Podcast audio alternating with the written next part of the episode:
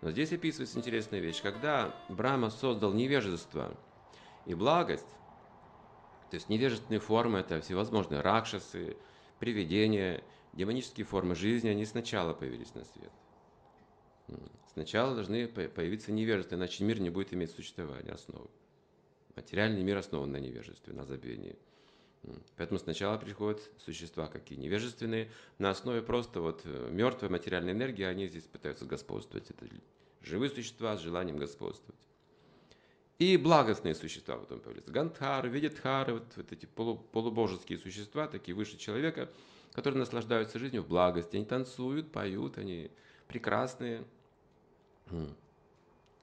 И считается, что Вселенная как бы уже завершена.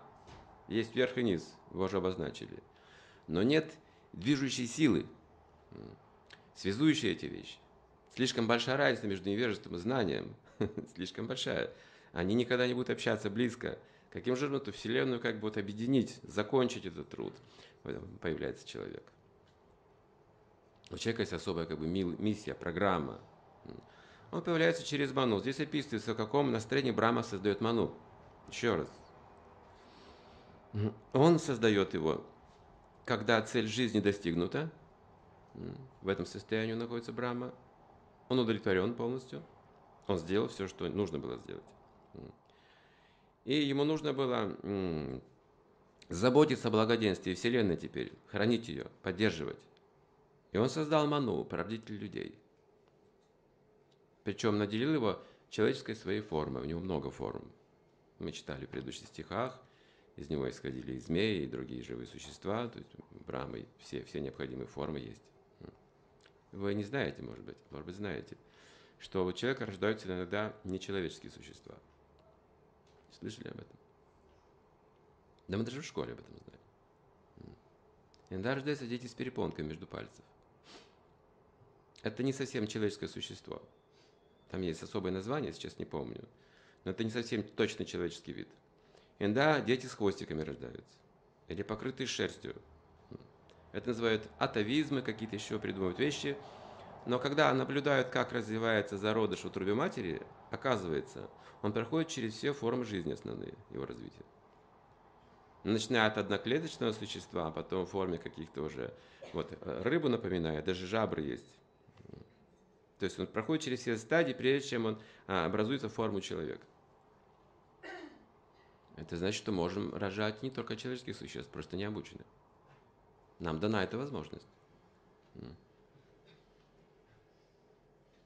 Не только, не только Брама. Некоторые люди праджапати такой, такой формы, они могли создавать любое живое существо. Они могли так контролировать свою беременность и процесс зачатия, чтобы родить необходимую форму жизни, которой сейчас, скажем, не хватает.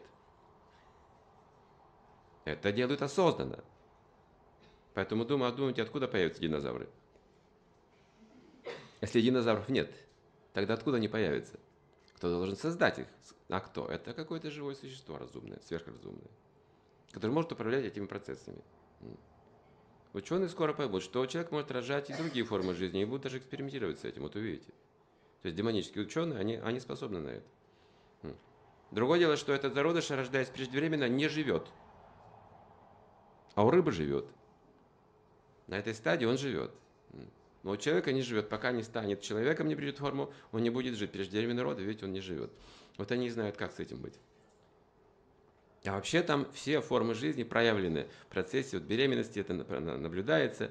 Э, все формы жизни. Их, и хвосты там есть, и потом все это формируется руки и ноги. Понаблюдайте, если можете. А знаете почему? О чем думает мать и отец? О чем думает женщина, когда беременна? Она думает о змее или о динозавре? Она ждет ребенка, соответственно. Это ману, ум ее. Она носит его. Вот так она, так рождается ребенок. Так дано природой. Она ни о чем другом думать не может в это время. Заметили, что беременные женщины становятся красивые и медитативные, уравновешенные. У них нет никакого вожделения.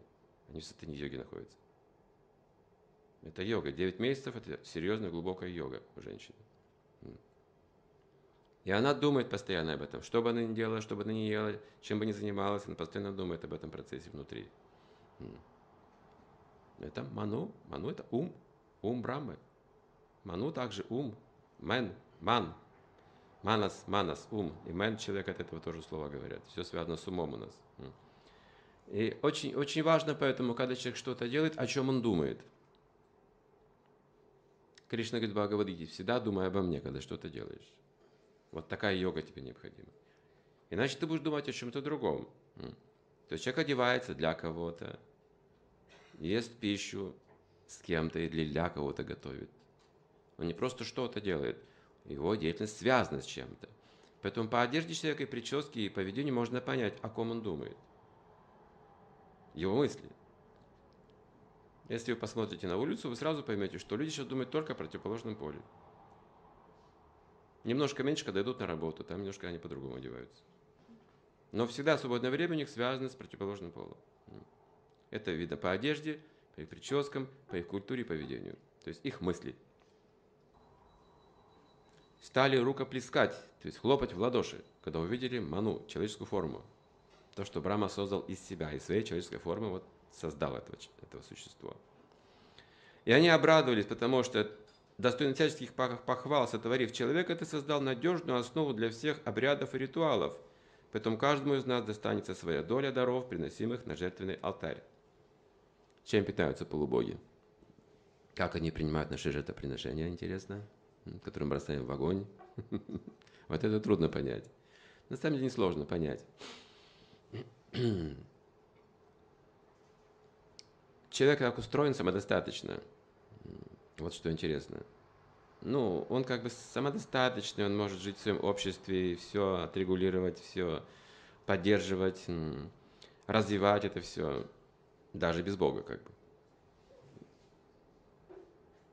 Может чувствовать себя независимым, но полубоги, их гуна добродетели, их знание таково, их жизнь, пхава такова, что они не чувствуют этой независимости как человек.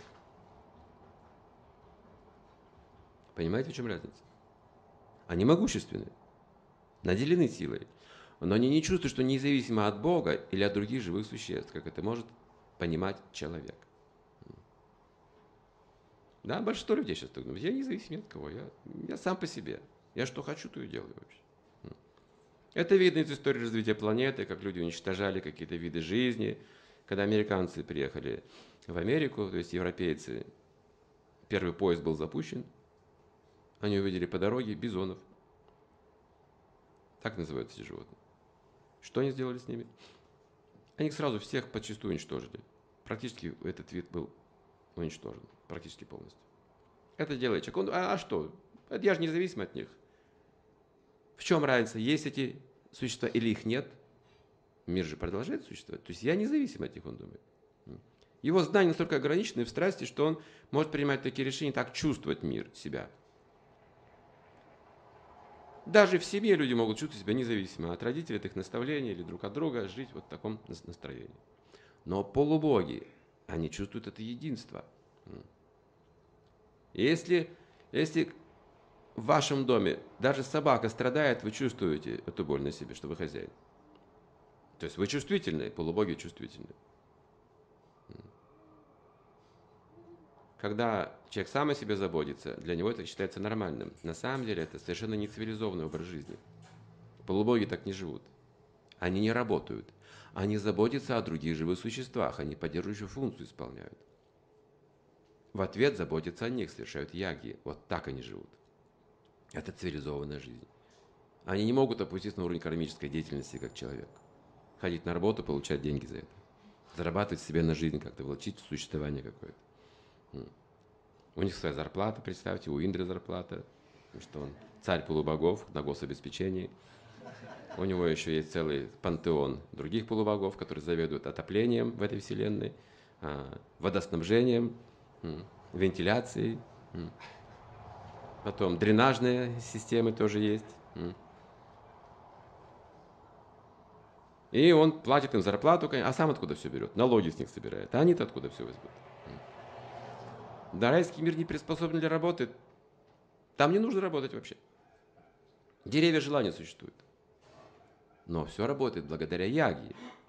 Принцип другой жизни. Поэтому, если человек не совершает ягью, полубоги страдают. Чувствуют нехватку как бы воздуха. ну как бы нехватку энергии.